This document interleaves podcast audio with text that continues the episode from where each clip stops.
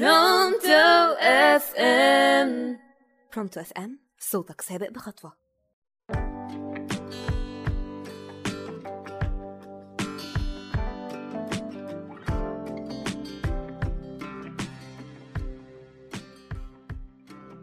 ازيكم عاملين إيه معاكم تسنيم أحمد هنكون مع بعض النهارده في عيشها للآخر.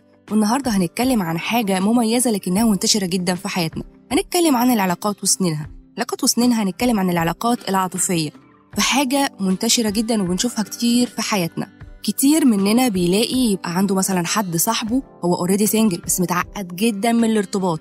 عنده زي فوبيا عارفين يبقى عنده فوبيا كده من حيوان؟ هو بقى عنده فوبيا من الارتباط نفسه.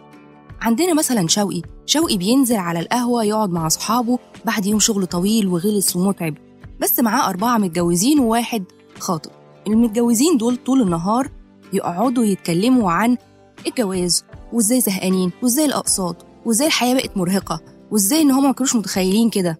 طبعا المخطوب ده نص نص بيقعد يبص لهم يعني مبسوط بالجو اللي هو فيه ده دلوقتي. بس شوقي بيفضل متعقد لدرجة إن هو حتى لو شاف بنت عجباه قوي بيفضل برضه متعقد وخايف منها. طب ليه شوقي خايف؟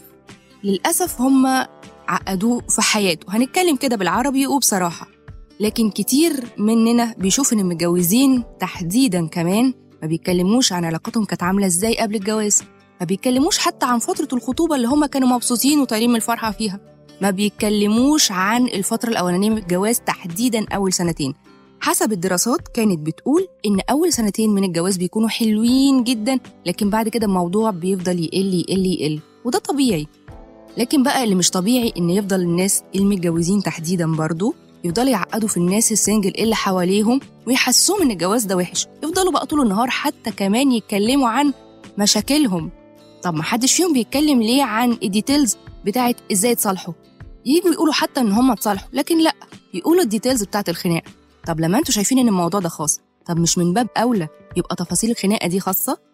شوقي دلوقتي بعد ما اتعقد كأنه مر بتجربة كاملة من كتر ما هو كان كل شوية يسمع عن الجواز وعن مشاكله وعن وعن وعن بقى مضطر إن هو يروح لمختص. مش عيب على فكرة إن شوقي يروح لمختص لكن العيب إنه يكابر ويعاند والعيب كمان إن إحنا نعقد الناس اللي بره الجواز وبره الارتباط من الارتباط نفسه. كمان من حقنا على نفسنا إن إحنا نراعيها من أي حاجة ممكن تجيلنا من بره. يعني مش أي حد يقول أي حاجة قصادنا نجري وراه مفروض ناخد بالنا كويس قوي إحنا بنسمع مين وبنسمعه ليه وبنسمعه إزاي.